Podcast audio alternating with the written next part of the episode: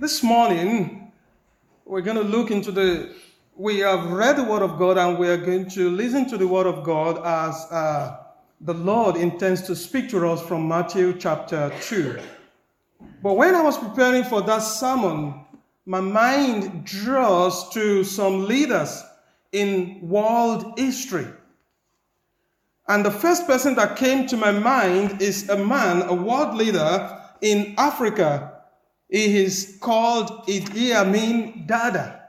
Idi Amin Dada of Uganda is a, uh, is a dictator leader in Africa. But you may not know Idi Amin. If you don't know Idi Amin, probably you've heard of a man called Muammar al Gaddafi of Libya. I'm sure when I call this name, some things will come to your mind about these people. And after the Gaddafi, there is another person that came to mind. In history of world leaders is another man called Saddam Hussein of Iraq. Some will say Iraq. And yet, there is another one. His name is Adolf Hitler of Germany. Something common to all these leaders, which I've mentioned their name, is how they have ruled and how they have led the people who they govern and reign over. Matthew chapter 2, verse 13 to 23, gives us another story of another leader, actually a king. And there are two kings in it. We two kings of Orient are. Let us pray. Lord, we thank you for your word and we bless you for the truth of your word. We pray that you will help us, O Lord, to understand your word. And we pray that your Holy Spirit will illuminate it in our heart. For we ask all this in your name. Amen. Two kings of Orient are the first one that comes to mind is a man called Herod. And another king was born, which we celebrated his birth on the 25th of December. Jesus, the king of heaven, who came to earth to save his people. Over the Christmas time, we have considered the promise of God to different people and its fulfillment as recorded by St. Luke. We were looking into Luke chapter 1, and on Christmas Day, we looked into Luke chapter 2. We read about the birth of Jesus and the purpose of his coming. His purpose of his coming, which is to save his people from their sin. Now that Jesus, the Savior of the world, has been born, after Christmas celebration, we could expect that evil has been abated Instead, from our Bible reading this morning, we found evil impending. The High King of heaven was born in the town of David, in a region where another king, King Herod, was reigning. The battle line was drawn between the kingdom of darkness and light. And that leads us to the sermon topic of today but something happened from the Bible reading which we read earlier on. From verse 13 to verse 15, we see the first point of our sermon today the angel's instruction. After the birth of Jesus and the visit of the wise men in chapter 2, verse 11, the angel of the Lord appeared to Joseph in a dream. And in verse 13, the angel told him, Get up he said, Take the child and his mother and escape to Egypt. Stay there until I tell you, for Herod is going to search for the child to kill him. Do you want to open your Bible to that page, to that part of the, of, of, uh, of the Bible? Matthew chapter 2. And I just read verse 13. We see that the intention of Herod, as told by the angel, is different from what the king told the wise men in verse 8 of the same chapter. What did he say to the wise men? He said to them, He sent them to Bethlehem and said, Go and search carefully for the child. Do you see that? He said, As soon as you find him, report to me so that I too may go and worship him. That was what Herod said. But this is a deceitful act by King Herod, the leader of that time. From what we saw in our Bible reading, his purpose is clear. What comes out of his lips is different from what is in his heart. We saw this in his later reaction towards little children who was born at this time. The king ordered that they all be killed. Some people in our world today are very deceitful. Some leaders actually deceive us in so many ways. And in our community, we found deceitfulness is a sin that corrupts and destroys lives. This is a picture of some Christians as well. It's a picture of some of us as we live in our community. Those who profess to be Christ follower, but they actually do otherwise. What comes out of our lips is different from what is in our heart. We should not be like King Herod, who deceitfully seek to worship God with his lips but his heart is far away from serving and worshiping Him. In the New Testament, the Bible said the same thing. That some of you seek me with your lip. You, you, you, we, we try to say, yes, we worship God with our lip, but our heart is far, far away from actually serving and worshiping Him. I was talking to a young adult one day, and craftily, I mean, craftily, she was telling me what I want to hear because I was asking her a question about a Christian faith. And she was telling me everything that I want to hear, not what she really believes. Just as we all do when we try to be good and to look good to people. Brian was speaking or preaching sometimes ago, and he said, Many of us, we put on veil, you know, in front, in our eyes. And when people knock at our door, the first thing we say is, Hello, how are you? Another different voice entirely. The Lord see beyond the cloth and veil which we often put on. He knows the intention of King Herod's heart. And because of that, the Lord gave Joseph a command to protect the baby and the king. Jesus is the king. The Lord said to Joseph, Take the child and go to Egypt. Joseph obeyed the Lord's instruction. He took the child and the mother and fled to Egypt. And from that Bible passage, we read about the journey to Egypt. The journey to Egypt is not only to fulfill what the Lord has said through prophet Hosea, which we find in Hosea chapter 15, but it is also something that brought back memories of the Israelites. Jesus is not the first person that went to Egypt. You remember that Joseph Jacob's children, all of them went to I mean to Egypt at a time. The Israelites went to Egypt because of famine. There was no food, and the brothers of Joseph could have died with their father Jacob in their own land. But they went to Egypt to escape death. They were able to do this because the Lord had sent their brother Joseph ahead of them. But you see the same lens in Matthew, which we just read. Another Joseph.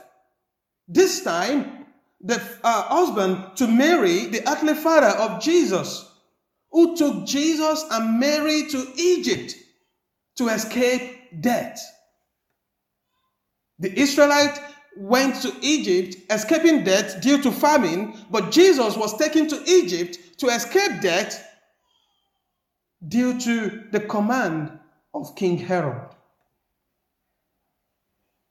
But at a point in time, the Israelites became a slave. And some years later, they were rescued and they returned to Canaan, a land promised to their fathers. How about Jesus and his mother? Let's look back into verse 19 to verse 21. The Bible says, And Herod died. An angel of the Lord appeared in a dream to Joseph in Egypt and said, Get up, take the child and his mother, and go to the land of Israel, for those who are trying to take the child's life are dead. So he got up, took the child and his mother, and went to the land of Israel. Jesus went back to the land of Israel. There was deliverance of God's people by God Himself. The redemption plan of God was fulfilled. He saved the Israelites from Egypt, and the same thing happened. Jesus returned back, and the words of the prophet was fulfilled. But what happened in Nazareth when they were away? We saw genocide. Genocide in the town. Children were murdered by king of the earth, Herod himself. This leads me to my third and final point the furious king. See with me in verse 16 to 18. When Herod realized that he had been outwitted by the Magi, he was furious. And he gave orders to kill all the boys in Bethlehem and his vicinity who were two years old and under, in accordance with the time he had learned from the Magi. Then what was said through the prophet Jeremiah was fulfilled. This is lamentation at its peak. Look at what the Bible said. A voice is heard in Ramah, weeping and great mourning. Rachel weeping for her children and refusing to be comforted because they are no more. In the world we live today, when we remember people like Adolf Hitler, when we remember things that happened at his time, you think about children weeping, children dying. You think about the wailing in parts of the world. I remember in Soweto, in South Africa, where a lot of children were killed. Herod killed all the little innocent children. He wants to be king forever. He loves position and power and is ready to do anything to secure it forever. The children are dead. There was a lot of sorrow which no man can remove. As prophesied by Jeremiah in Jeremiah 31, verse 15, Matthew referred to that. The women are weeping for their children. It is true. Nothing can bring them back to life because they are no more. But it is even more painful because the, con- because the sorrow continues. The loss brings greater loss to mind. But who can bring sorrow to an end? Who can save us from the power of death? The Bible said in Jeremiah 31, verse 16, this is actually, if you read over from what Matthew recorded, in verse 15, Jeremiah 31, the Bible says, This is what the Lord says.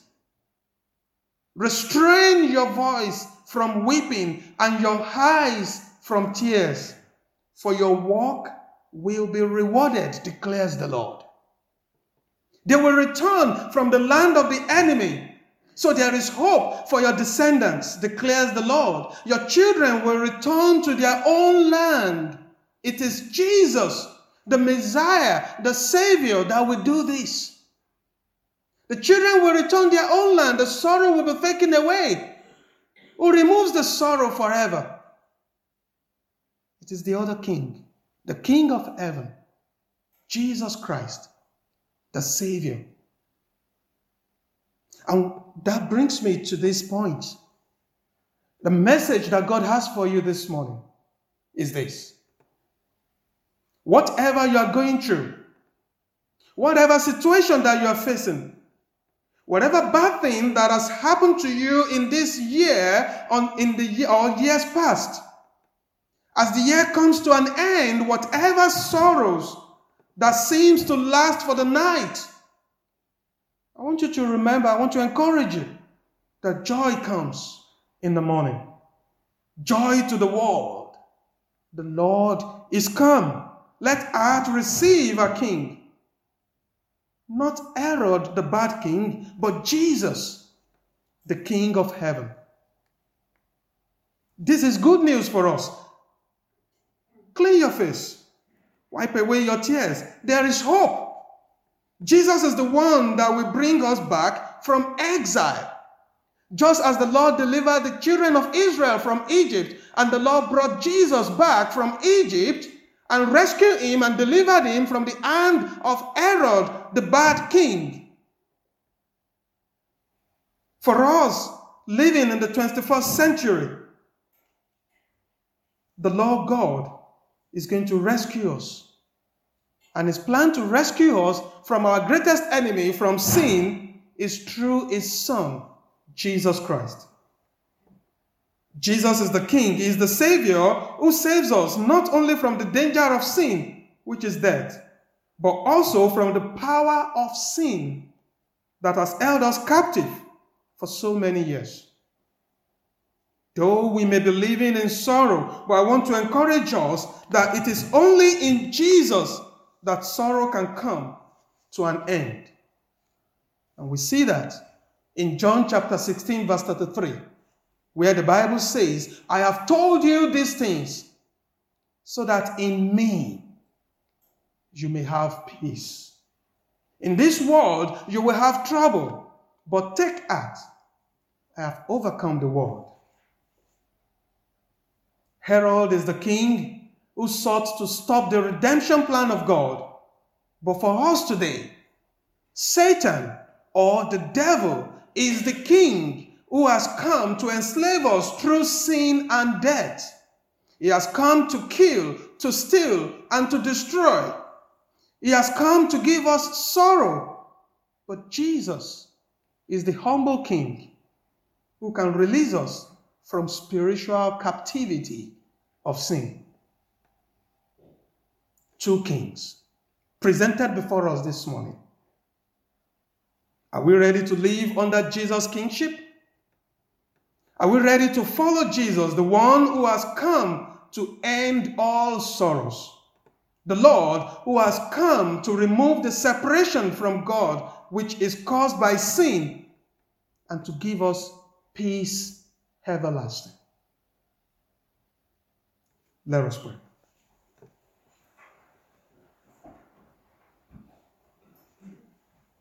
Lord, we thank you for your word. We bless you, Lord Jesus, because you have revealed to us that you are the King, the better King, that we should seek to live under his kingship. Not the King of this world, not the King of this world that brings sorrow and pain to us. We pray that you will help us, O Lord, to live and to make up our mind to serve the King of heaven forever. We thank you for taking away the sorrows and for releasing us from the captives of sin. Help us, O Lord, as we seek to follow you all the days of our life. For we ask all this in your name. Amen.